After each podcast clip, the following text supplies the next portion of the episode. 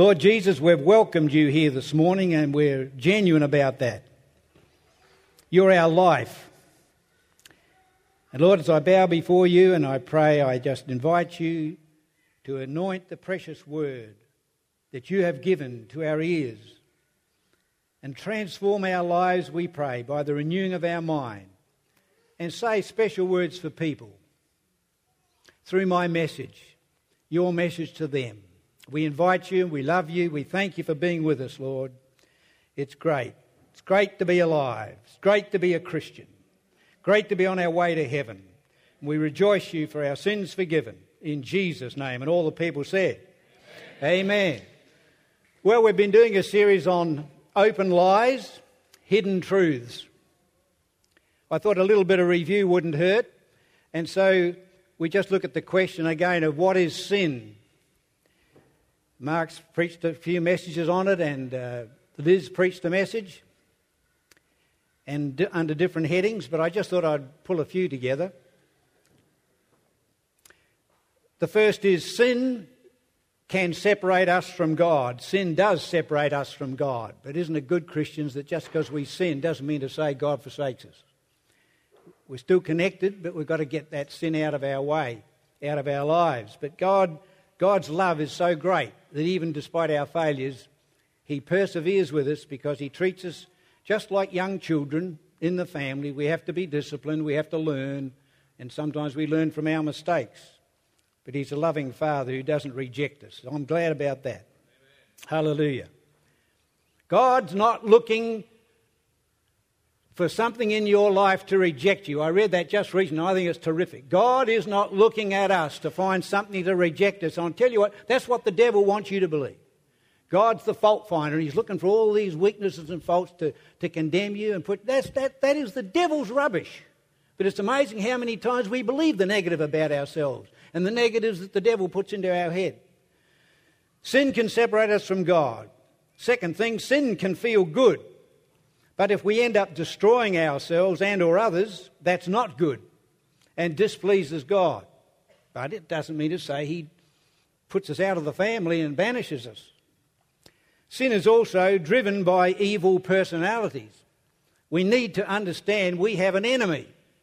We'll learn that this morning as we go from the book of the, the beginning of the book, maybe not to the end. But uh, sin is driven by evil personalities, headed up by none other than the devil. And then he has hordes of evil spirits called demons. And they are out to oppose us. They were the, they were the ones that was the devil who actually tempted Jesus, even the Son of God. Three times in the wilderness, God had said he was his son, but the devil came and started to say, If you are the Son of God. What was he trying to create? A doubt. That's what he tries to do to you and me, to give us doubts, create doubts, fears, condemnation. Away with him. Hallelujah. Let's stand against the wiles of the devil. Sin leads to death. That's another thing we learn. It puts people on the broad road that leads to destruction. Some people think they're enjoying their way on the, the broad road and they think they're going to be partying in hell. But the Bible tells us we need to get off the broad road that leads to destruction because that's where people are on that road are going to end up. And it's serious. I feel if there's one thing I can say this morning, I've got a serious message, but it's, it doesn't have to be dour and somber. But it's an urgent message because I see so much deception in the world. And our message this morning is sin is deceptive. And so many people are being sucked in by the deceptions of the devil, the deceptions in the world. Let me not hasten on too fast. Sin is not doing good when you know to do good. James chapter 4, verse 17. He that knoweth to do good and doeth it not, to him it is sin. Another definition of sin is found in 1 John chapter 3 verse 4 when it states sin is lawlessness. You could describe sin as lawlessness, without law. Okay, just having a look at those few things, I move on to our truth today. The hidden truth. We're going to share some of the lies that are around today But the hidden truth today, and God wants you to know, is that sin is deceptive. We can be easily mistaken and misled by sin because it is deceptive. Its very nature is deceptive. God's nature is truth, faithfulness. He's like the rock of ages. He can't be moved. He's immutable, unchangeable. But my oh my, the devil will use any gimmick, any game, any lie to trip you up and to destroy your life because he's come to rob and kill and destroy. But Jesus said, I've come that you might have life and you might have it more abundantly. Hallelujah. Thank God for Jesus. Sin is deceptive because it can deceive us. We can be easily mistaken and misled. It can deceive us, get us off the track, break our focus. You'll hear me say that a few times this morning. It can trick us. Where, did, where do magicians get their tricks from? They can be pretty smart with hand movements and that kind of thing, but it comes from the world of subterfuge, of getting you to believe a lie. You're seeing something that's not really true, deceptive. And now, because many of us have got computers in this day, we've come to know the word scam and how we can be tripped up or our computer and our work on the computer can be interfered with. And if we don't keep out the viruses, we can lose the whole lot. And the devil's out to put in viruses into our lives with lies, untruths, exaggerations, condemnation, guilt and try to destroy us and pull us down. In the last days, Jesus, as well as Paul, prophesied that perilous times would come. There would be, listen to this, there'll be false Christs. The devil will go as far as trying to reproduce another Jesus who's a deceiver. There'll be false prophets. You've got to know what you believe today. You need, you need to get this word into you because there's so many damnable doctrines around. There are so many theories. There's so many religions, and everyone's carrying on as if they've got the truth. But I tell you what, if it doesn't line up with this, it's not the truth. You need to know that. And I believe there are some, so many deceptions that are evolving in the world. You can see the build up.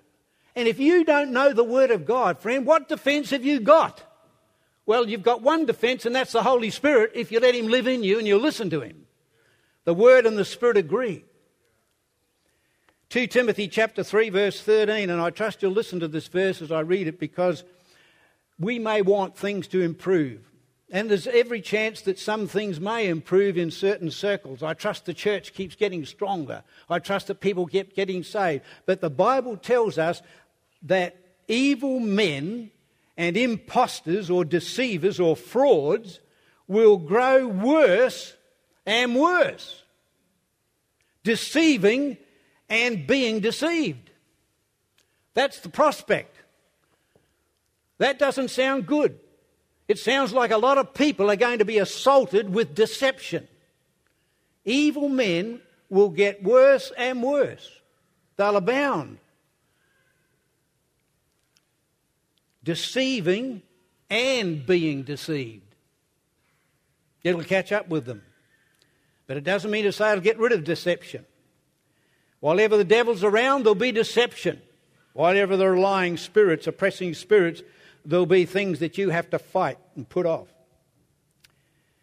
But I notice after verse 13 in 2 Timothy chapter 3, verses 14 to 17 tell us, But as for you, continue in the things which you have learned all scripture, these, this is just a brief, a brief run on those verses, 14 to 17. Continue in the things which you have learned. All scripture is inspired and given to us by God. This is our resource, friends. This is our map. This is our guide. It's inspired and given to us by God. And it is profitable. You can't do without it. As a man going out and having a, a, hike somewhere, he's got to have a map to know where he is and where he's going, etc. Got to have a compass. The Bible's like a compass. And if we don't have the compass, we can get lost and off track and could be destroyed. The Word of God is profitable for doctrine, for reproof, for correction, and for instruction in righteousness. We need it.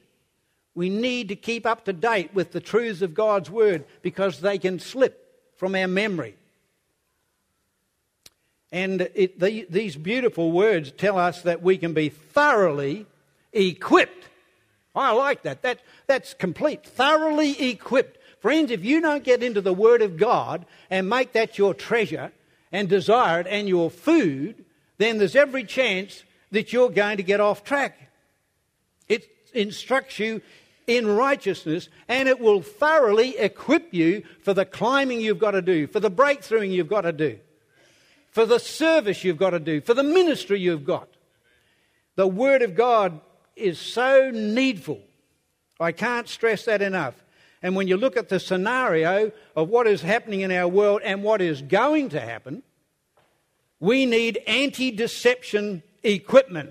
We need the package, just like you get a, an antivirus package for a computer. We need an antivirus, an anti deception package for our lives. And bless God, this is the manual. Amen?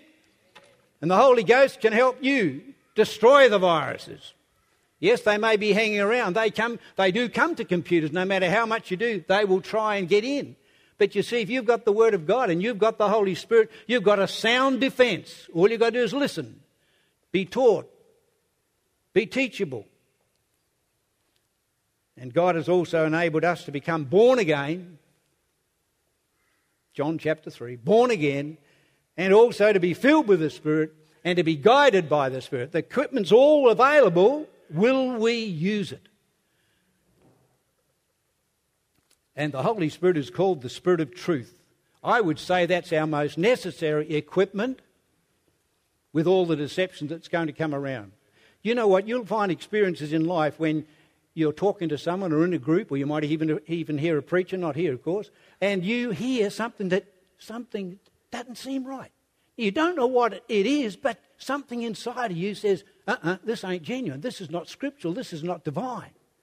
That's the Holy Spirit in you to detect He's working and say, don't listen to any more of this. And some places you may have to even get out of. I'm telling you, you young Christians, because you've just come to know the Lord, the devil will send emissaries because he wants you to get into the, that, that other group. They might come along and say, We've got good stuff at our church or our group, and try and hive you off into deception. Stick with God's people, regularly fellowship. Amen. Build a great defence. All right, we've spoken about deception a bit. Now we're going to deal with the open lies that we're facing. The old comment everybody's doing it. Lying, adultery, there's abortion, pornography, fornication, homosexuality, drunkenness, stealing, deception and rebellion against God's will and plans for mankind. God has made a wonderful world, and if we will go His way and do things His way, we can have a wonderful society. We can have wonderful fellowship. We can have a wonderful world. But the devil's trying to see to it that it's not nice, that it's evil, and it's destroying so many people. I have an example of, of some public matters. First of all, Gerard Baden Clay. You would have all heard the name if you've listened to the news at all. He's been through the murder of his wife case. Do you know what? I would think that with Baden, uh, Gerard Baden Clay, it all started with a lie. It all started with a lie. Just one little lie, and then another lie, and after a while you start to become a liar. You get a seared conscience about it. He was a salesman, and that's a very, very big uh, opportunity for a person to develop that sort of area in your life because you make sales. You get rich, you see, because you can deceive people and get some money off them. Well, he was living a lie.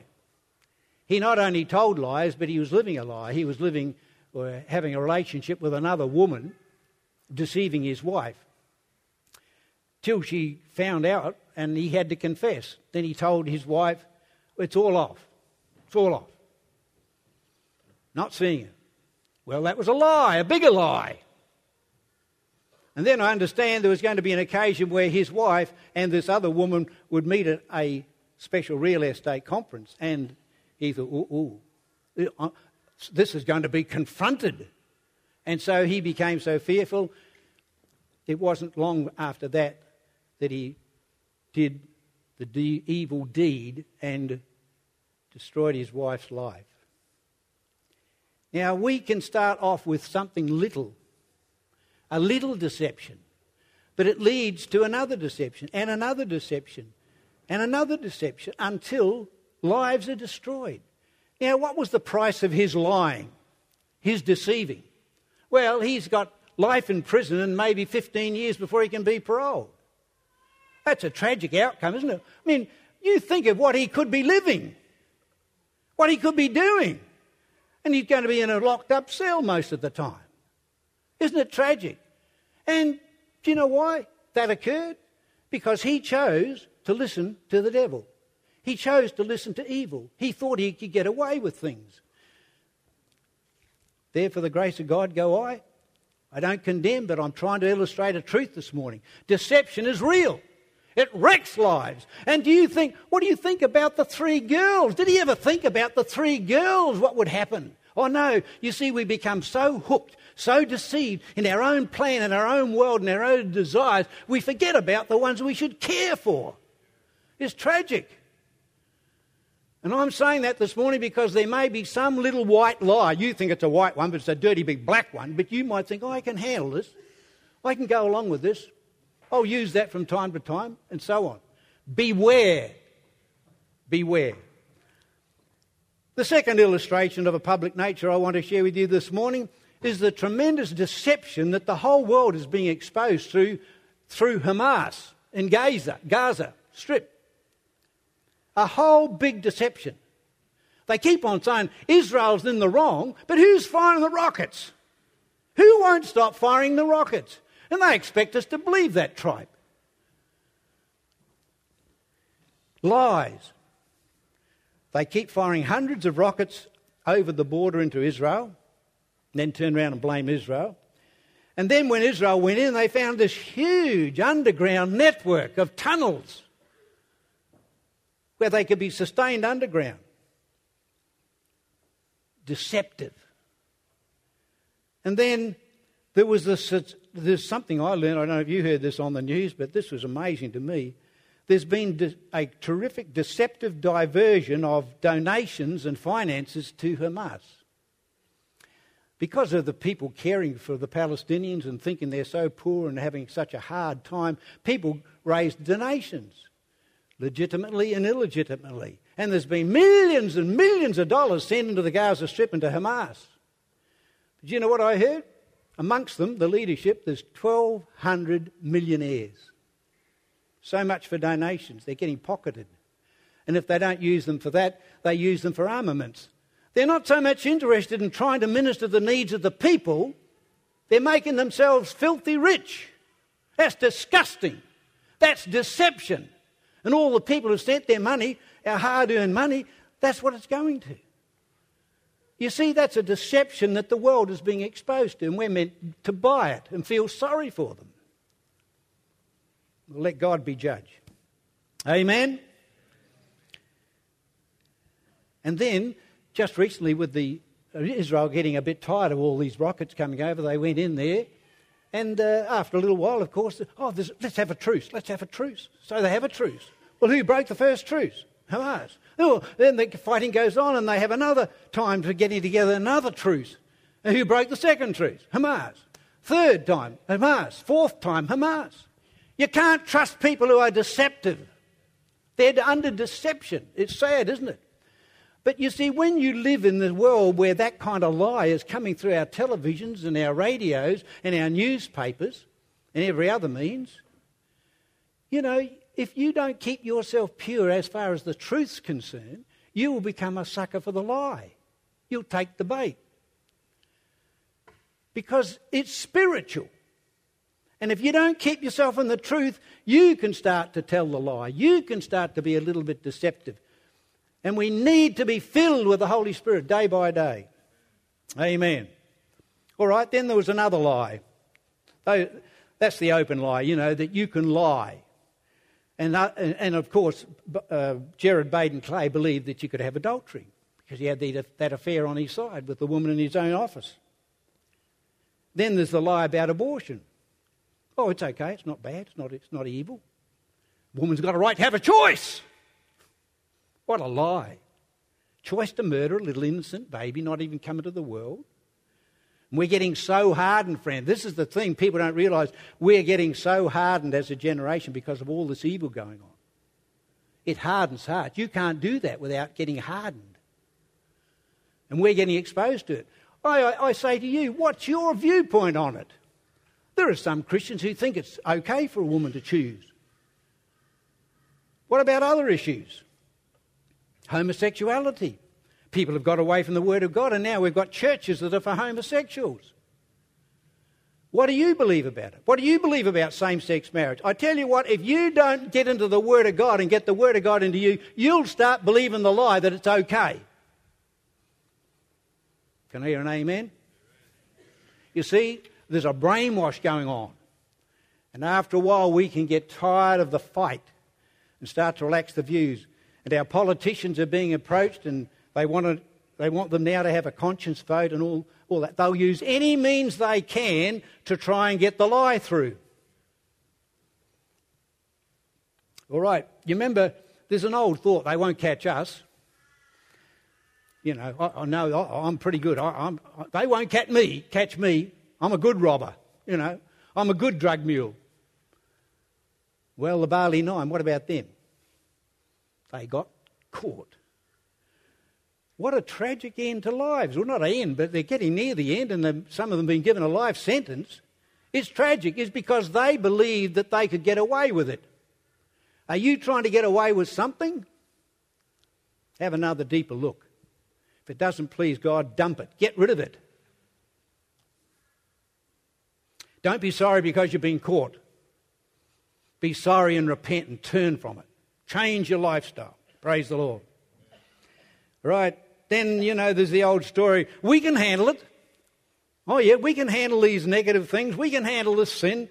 We know when to quit. Well, you are Samson. Samson had his Delilah. And he kept on playing the fool. Instead of being a covenant child of God, living in a holy relationship and living for God, he started to play around. And in Judges chapters 13 to 16, we can read about Samson's demise. Because he gave them his secret, he ended up having his eyes put out. How about that? That's a price for saying you've got some new enlightenment, that you can do things different to somebody else. End up getting blinded. That's what the devil will do. Blind us instead of being like God who helps us to see. Bless God. Takes the covers off evil and, and exposes it. Praise God. So people will flee from it. And then there is the saying, I would know sin if I saw it. Would you know sin if you saw it? I'm sure you'd see some things, then you'd know, oh, that's sin. That's definitely, that's sin. But there are some things I'm sure many of us would not be able to detect because the, the, the line is so fine. I've heard uh, on the news and current affair programs sometimes, uh, you know, two politicians or two eminent people a, on a certain subject talking. Do you know by the time they're finished, I don't know who's right and who's wrong? So, do you get that? Yeah, I, I think we've got to increase our discernment. Listen to our spirit. But that's what it's like. And the, the airwaves and the media are throwing this sort of stuff to us. I just want to repeat one thing. I hope I'm not going to run out of time today. What time did I start, by the way? What time did I start?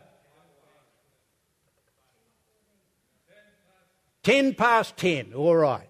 Okay. This issue uh, about if a woman has an abortion, she increases the risk of breast cancer by 20%. Now, the research is in. They've had research after research after research, and the research is in. It's a fact. But what do we have on the ABC News just the other night? A woman being interviewed, might have been the 7:30 report, and she's arguing against the facts. And the devil made sure she got promoted. Her viewpoint got promoted. Don't worry about all the research facts. It's in. Many of them. Ros, Ros Phillips of Family Voice Australia, she knows all about it. She's done the research. If you wanted facts on it, just, contact Family Voice Australia. Great woman of God. Great husband, too. David, Dr. David Phillips.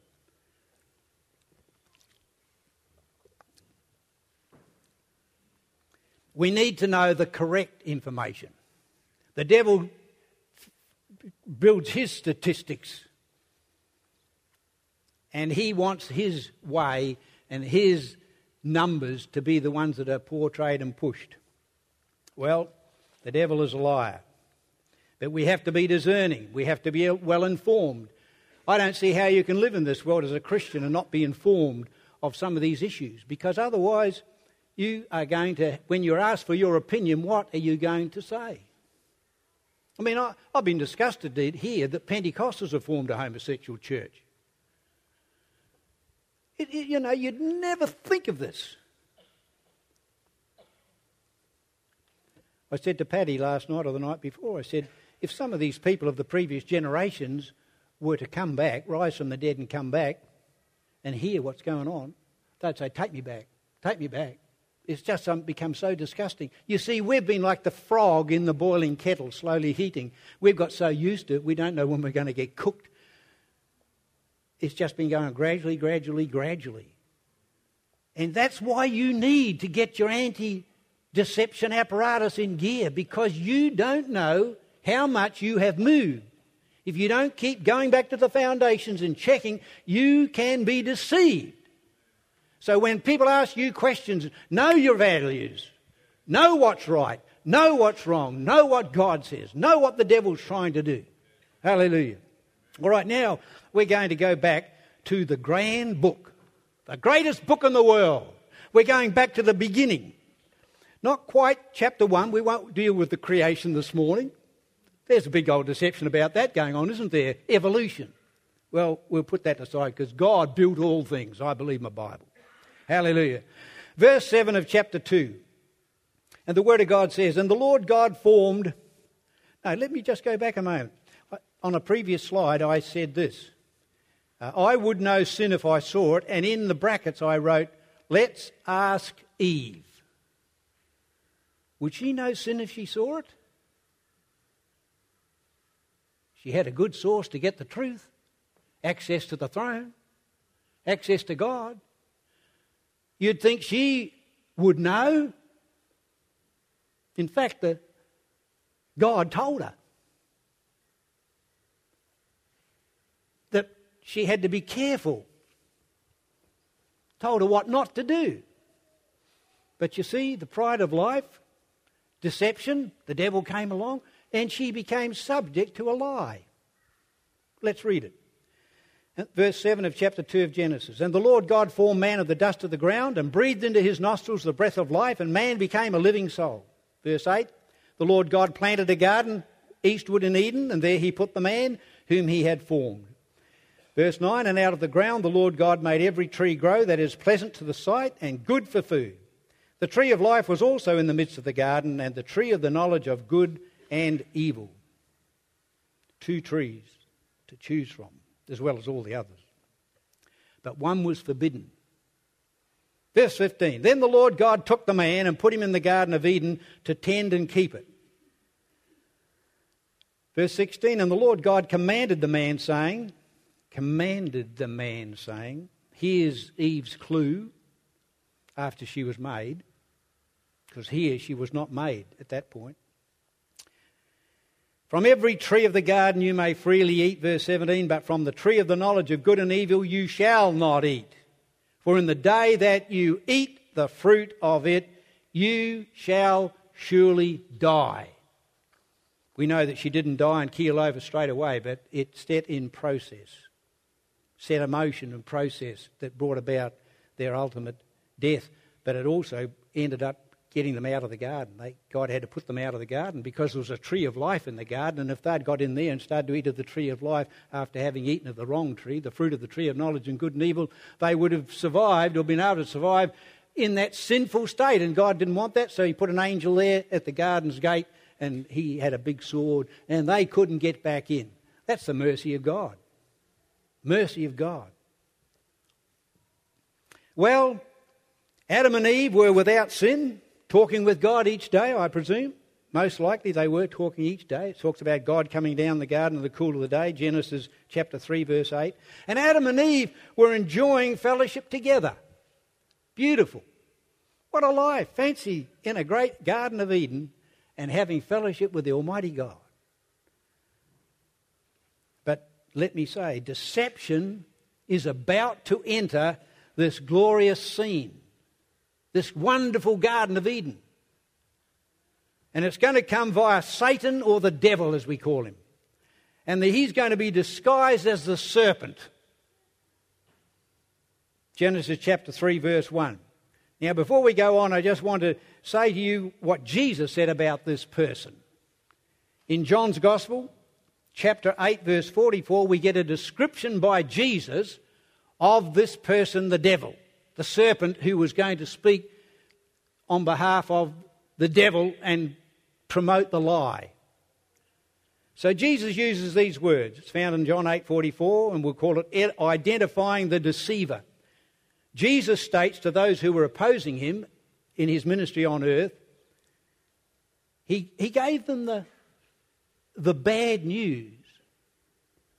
But it was to get them straight in the before the eyes, hit them between the eyes, so that they would know that they were deceived But it takes, it take, takes grace and it takes humility to yield to the truth when you're believing lies. But Jesus described the devil this way, and he described the people who were following him this way.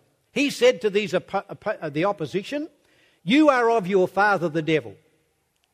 Dear, that's you don't get that news in church. You shouldn't get that at the synagogue. You shouldn't get that in the precincts of the temple. Fancy hearing that.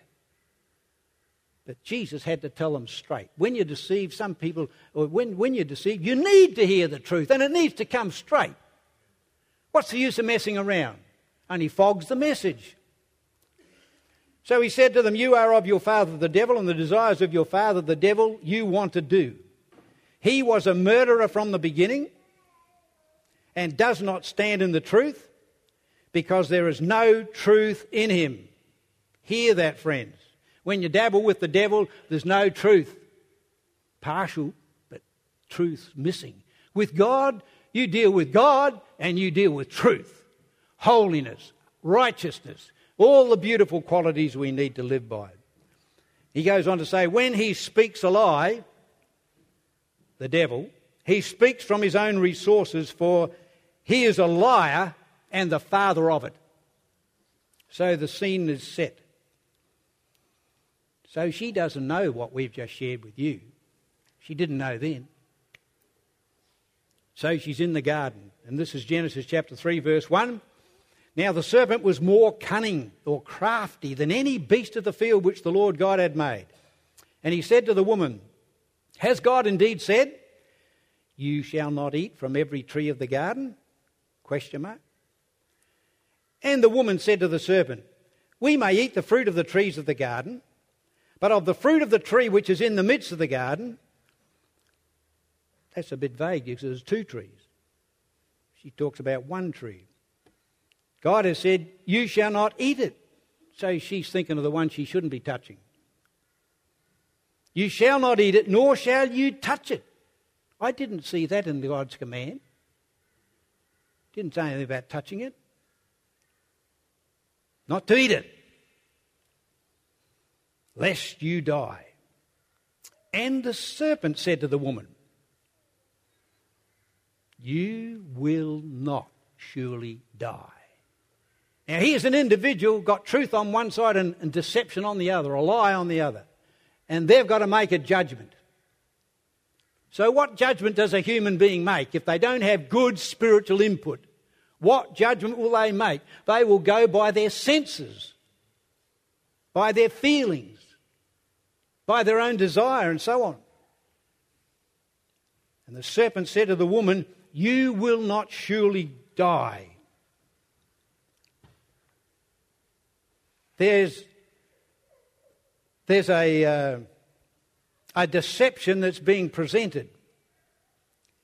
And God was saying to Eve, You can overcome this if you believe what I've said. That's, that's the hidden message behind the scenes. She had the truth. She was told not to obey the devil, not to obey the lie. She was, and she would have included all that if she had just been obedient, simply and humbly obedient. But something was ticking. God knows that in the day you eat, your, you eat it, your eyes will be opened and you will be like God, knowing good and evil. Here's the devil's extra input. He says, God's holding out on you, Eve. He knows that if you eat this fruit, you can become like him and know good from evil. So, what's going on in her mind? She's becoming double minded. Ooh, this, this could be good. God said not to eat it, but boy, well, not my summing up. He's thinking, I, I think I could profit from a good bite. And verse 6 it says, So when the woman saw that the tree was good for food, so she's looking now, the devil has got her looking, got her right near it. When she saw that the tree was good for food, that it was pleasant to the eyes, and a tree to make one wise, oh, I, I thought it was deadly. She thought it was going to make her wise. She took its fruit and ate. She also gave to her husband with her, and he ate. And all of a sudden, the whole thing just blew open.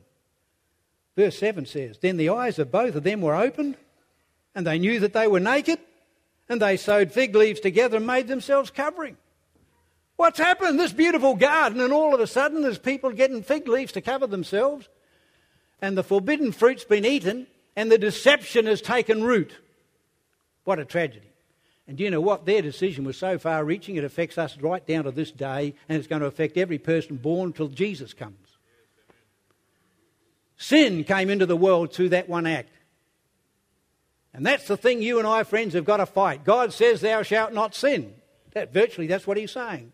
Live righteously, please me, obey my commandments. It's for your health, it's for your better life. All right?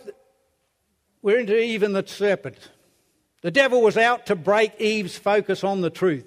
You see, that's what he tries to do. You, you get to know some of the commandments of God and the Word of God. The devil's out to distract you from that. He will use every trick in the book. When you go to read your Bible at night, new Christian, an older Christian too, do other things come in? And oh, I'll do that later. I'll do that later. And then something else crops, and you never get to do it. You're going to pray and something distracts you. Oh, I've got to do something. And you never pray. And so there's a distraction, there's a, a deception taking place to keep you away from what you need to partake of that of obeying and living for God. The devil does the same to us, and I call it broken focus. If you can break someone's focus in life, if he, a man wants to become a millionaire, and if that's what he's pouring his whole life into, if you can break his focus by other distractions telling him he'll become famous this way or he can make some money that way, you can break his focus and he'll never become what he wants to be. Now, God knows what he wants to make you and I, and he's given us the wherewithal, and it's terrific. Just don't think of this life, think of the next. What you'll be in God's future kingdom. What promises, what glorious advantages, what options to serve Him and love Him. Be on an eternal adventure. Be with the angels. Be with God. Wonderful. So don't let the devil break your focus. Stick with the truth. Abide in the truth. Get the Word of God into you. Don't let anything stop your Bible reading and study or time with God. And I'll include church attendance and Bible study attendance and prayer meeting attendance. Get involved as much as you can because you are making your life. You are developing your future.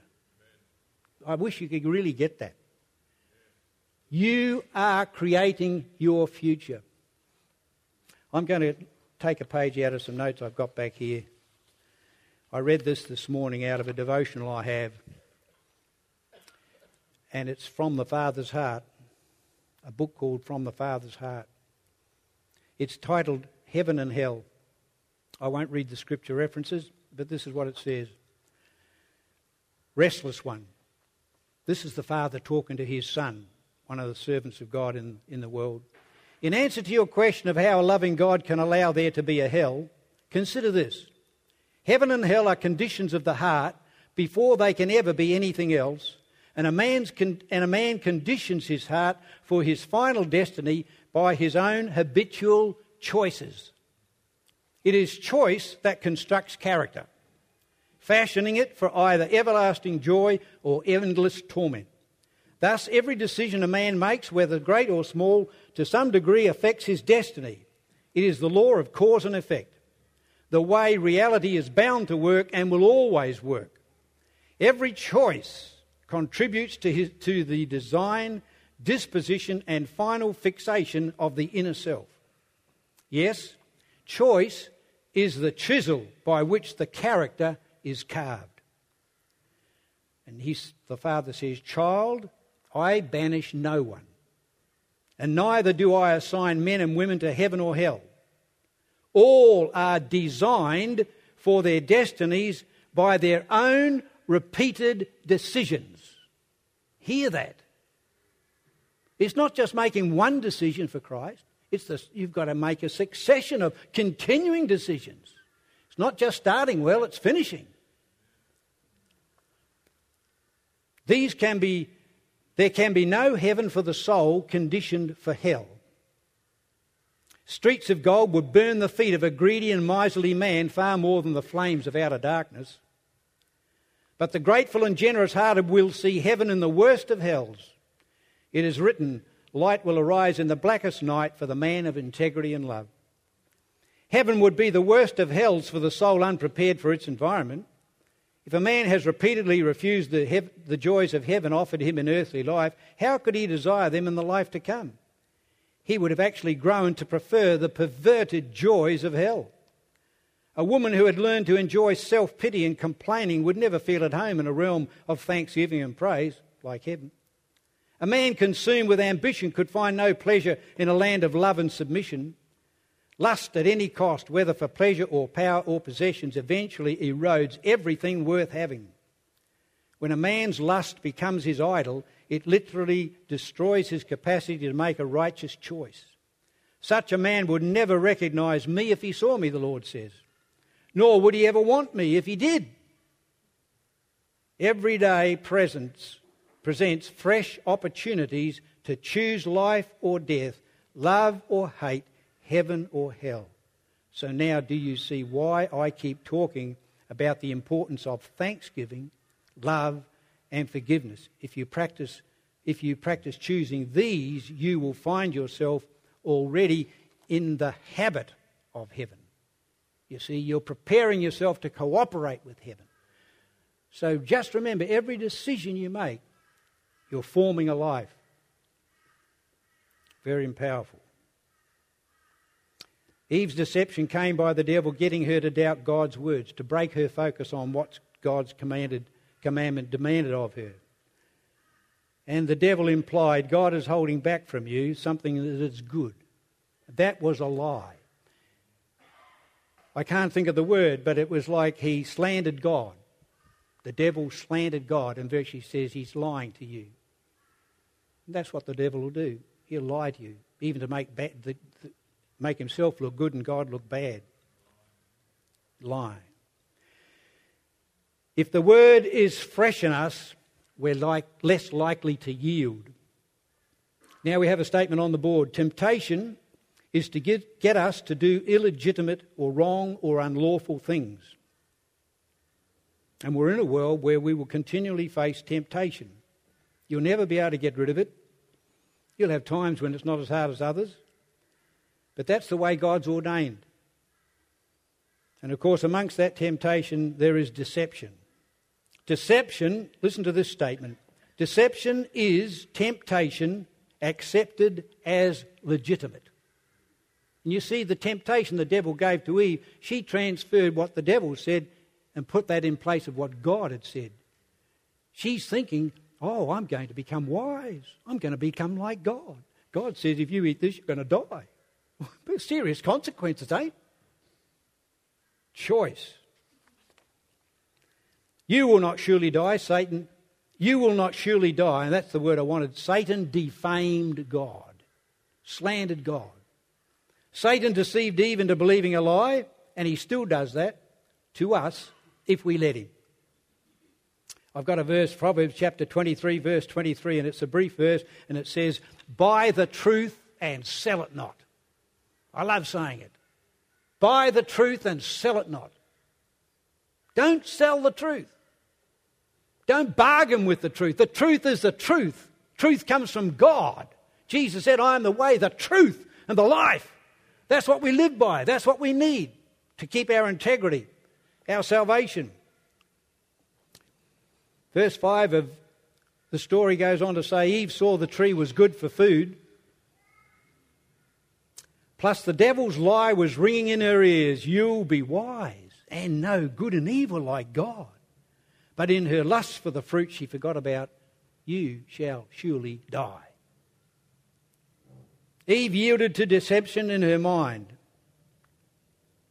her thoughts, then her desire, her emotions were stirred because the thoughts were getting changed. And then she made a choice by her own will and she bought the devil's lie. I want to read two verses to you from 1 John chapter 2. The first epistle of John chapter 2, verses 16 and 17. They're not on the screen. For all that is in the world, the lust of the flesh, the lust of the eyes, and the pride of life is not of the Father, but is of the world and the world is passing away and the lust of it, but he who does the will of God abides forever. Praise God. Have you got the words up there? No. Okay. The lust of the eye, the lust of the flesh or eyes for more or different. Oh, the lust of the flesh or eyes for more.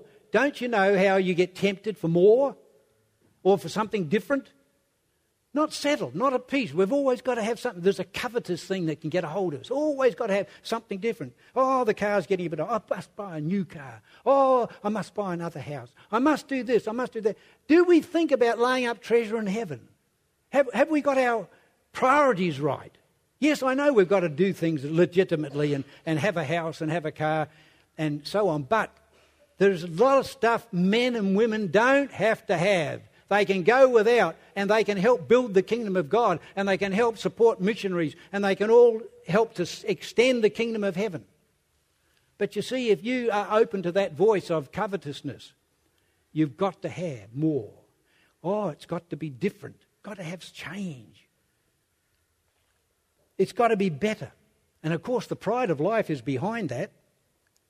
And so we try to be God apart from God. We try to make our life glamorous. We try to life, make our life fulfilling. But if we ignore the one person and the one being who can help us, we're not going to have a quality life. Maybe in the eyes of the world, but when it comes to Judgment Day, when it comes to Resurrection Day, what's going to happen? Which side will you be on? Where will you be lining up? The judgment seat of Christ or the judgment great white judgment throne. Genesis 3:13 the Lord said at the end of this ex- this exercise remember this is historic. This is at the beginning of our Bible where lies and truth are, are set together for us to learn a lesson great lessons. The Lord said to Eve what is this that you have done the Lord put Eve on the spot. What is this that you have done? In the end, friend, we'll be answering a similar question or questions at the great white throne. What have you done with your life? Mm, oh, yes, I know you read the Bible at some times. I know you're a Christian for some little period. And I, yes, that's right. I know you went to church. And yeah, I know you, you, you tried to live by the golden rule. But What is this that you have done? Eve ignored what God had instructed. And if we ignore what God instructs, we could end up in the same mess that Eve ended up. And what are her sad words? The serpent deceived me. And I ate the wrong fruit. The devil deceived me. The power of deception affected the whole human race. Well, we go over to Ephesians chapter 5. Verse 6 says, Let no one deceive you with empty words. This is Paul, a great apostle, writing. And he says, Don't let anyone deceive you with empty words, the theories of men. For because of these things the wrath of God comes upon the sons of disobedience. Therefore, do not be partakers with them. That's the introduction as far as I'm concerned. I'm starting from the bottom of those six, seven verses and I'm going to work backwards.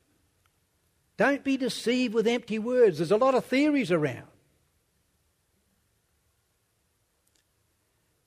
Then he says, But fornication and all uncleanness or covetousness, let it not even be named among you as is fitting for saints.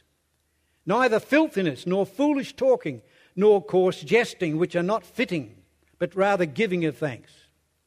For this you know that no fornicator, unclean person, nor covetous man who is an idolater has any inheritance in the kingdom of Christ and God. Now that's black and white. And Paul is warning them, those at Ephesus, and it comes through to us. Don't play around with these things. Don't try and make excuses for them. Deal with them, get rid of them out of your lives because you won't inherit the kingdom of heaven. We are to let no one deceive us by tempting us to indulge in the above sins of verses 5, chapter 5 of Ephesians, verses 3 to 5, those ones we've just read. And we won't obey those things if we obey verses 1 and 2 of the same chapter. Okay? What do they say?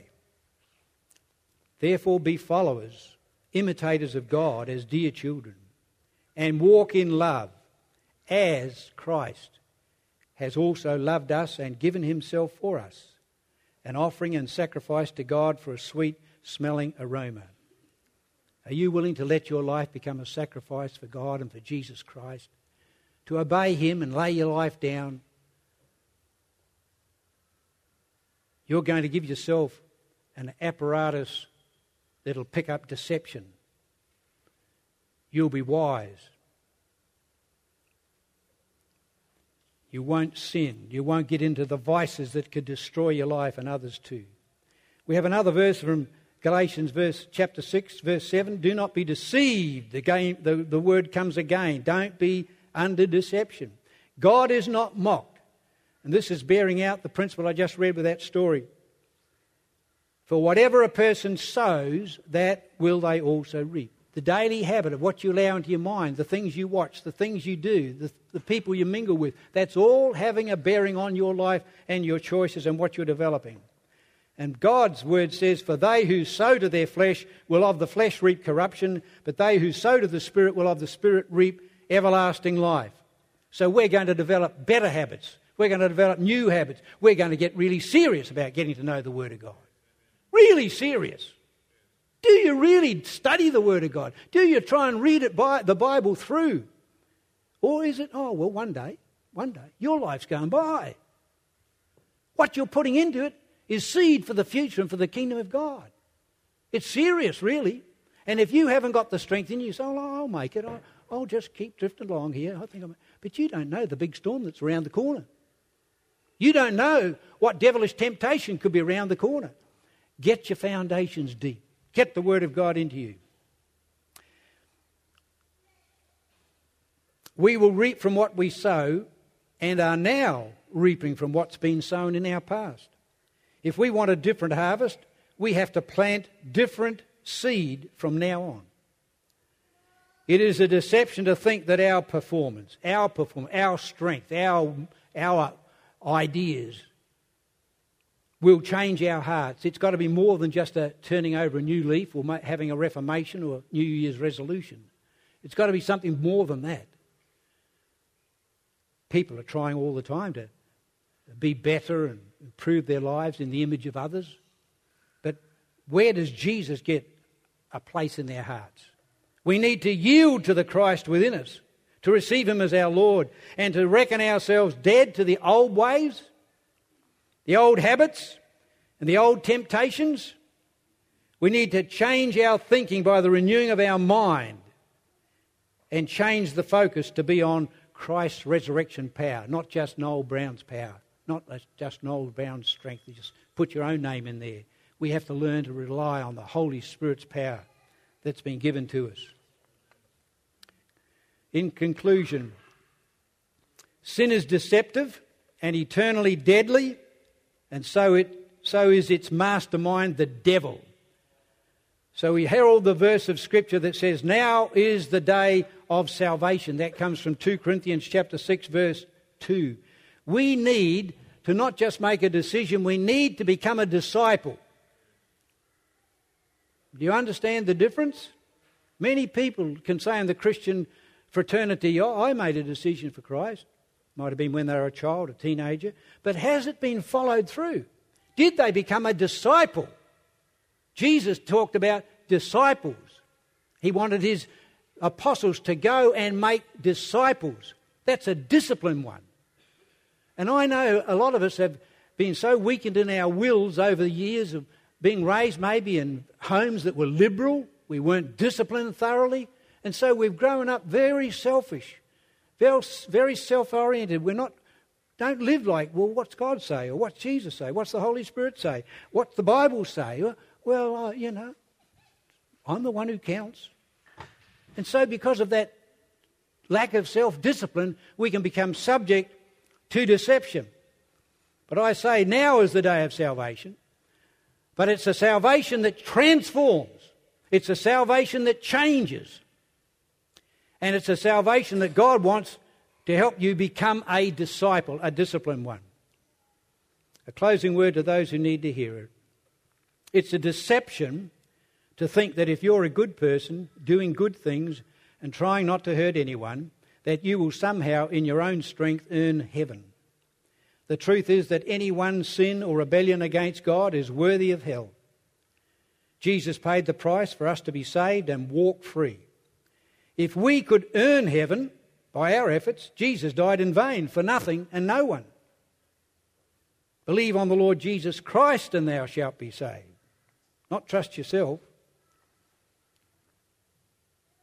In Matthew's Gospel, we read in chapter 4 that Satan, the devil, tried to deceive Jesus, questioning him three different times if you are the Son of God, after God had testified that he was. But then Satan came in and he offered the whole world to Jesus without the cross. You bow down and worship me, and I'll give you the whole world. You can have the lot. Jesus wasn't going to do that, was he? Because he was obedient to the Father. He was out to please the Father. He came under tremendous pressure. He, the devil didn't wait till he was strong. He waited till he had fasted 40 days and 40 nights in the wilderness. Then he came and got him. The devil will hit you in the back, friends. You're not a gentleman. You're not a gentleman. Don't believe his lies and insinuations.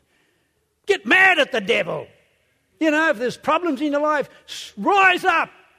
Go to prayer. Go to fasting. Get deliverance. Beat the thing. Don't let it shackle you. Don't let it hold you in a prison. Jesus said, I've come to set you free. He whom the Son sets free is free indeed. Hallelujah. John 8 32.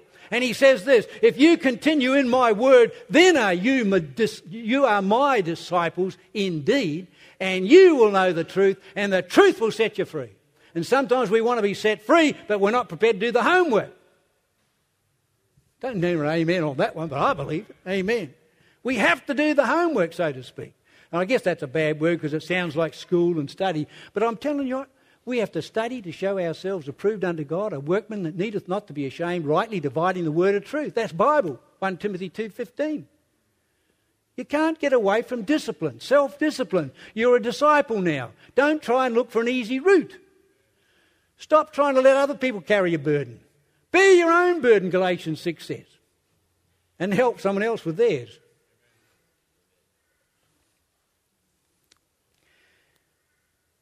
You shall worship the Lord your God. These are the words that Jesus said. It is written. He came back by answering with the Word of God. And if you don't know the Word of God, when the assault of the devil comes, if you don't know the truth, you won't know how to pull out your sword and defeat the devil. By it is written. Serious. It's knowing and acting on the truth that sets us free and keeps us free. Praise the Lord. Well, has that put a tiger in your tank, as it were? Has that stirred up the Holy Spirit in you? Amen. Has it renewed your mind? Because sin is deceptive. And it can tell us that we're doing okay. It can tell us that we're okay and uh, things are going great. When Jesus, if he was to assess it, he might say, I think you're a bit lukewarm. I think you're a bit lukewarm. I want you hot or cold. Get on one side or the other. Go for God, boots and all. Hallelujah. I raise the trumpet call this morning. I blow the trumpet in Zion. Hallelujah. We want to be enthusiastic. By the way, it's great to see things that are happening in the church. Praise the Lord. Keep praying, keep believing. And it wouldn't hurt if you joined the prayers. That'd be great. Be a good disciple. Hallelujah. All right, let's just bow in prayer.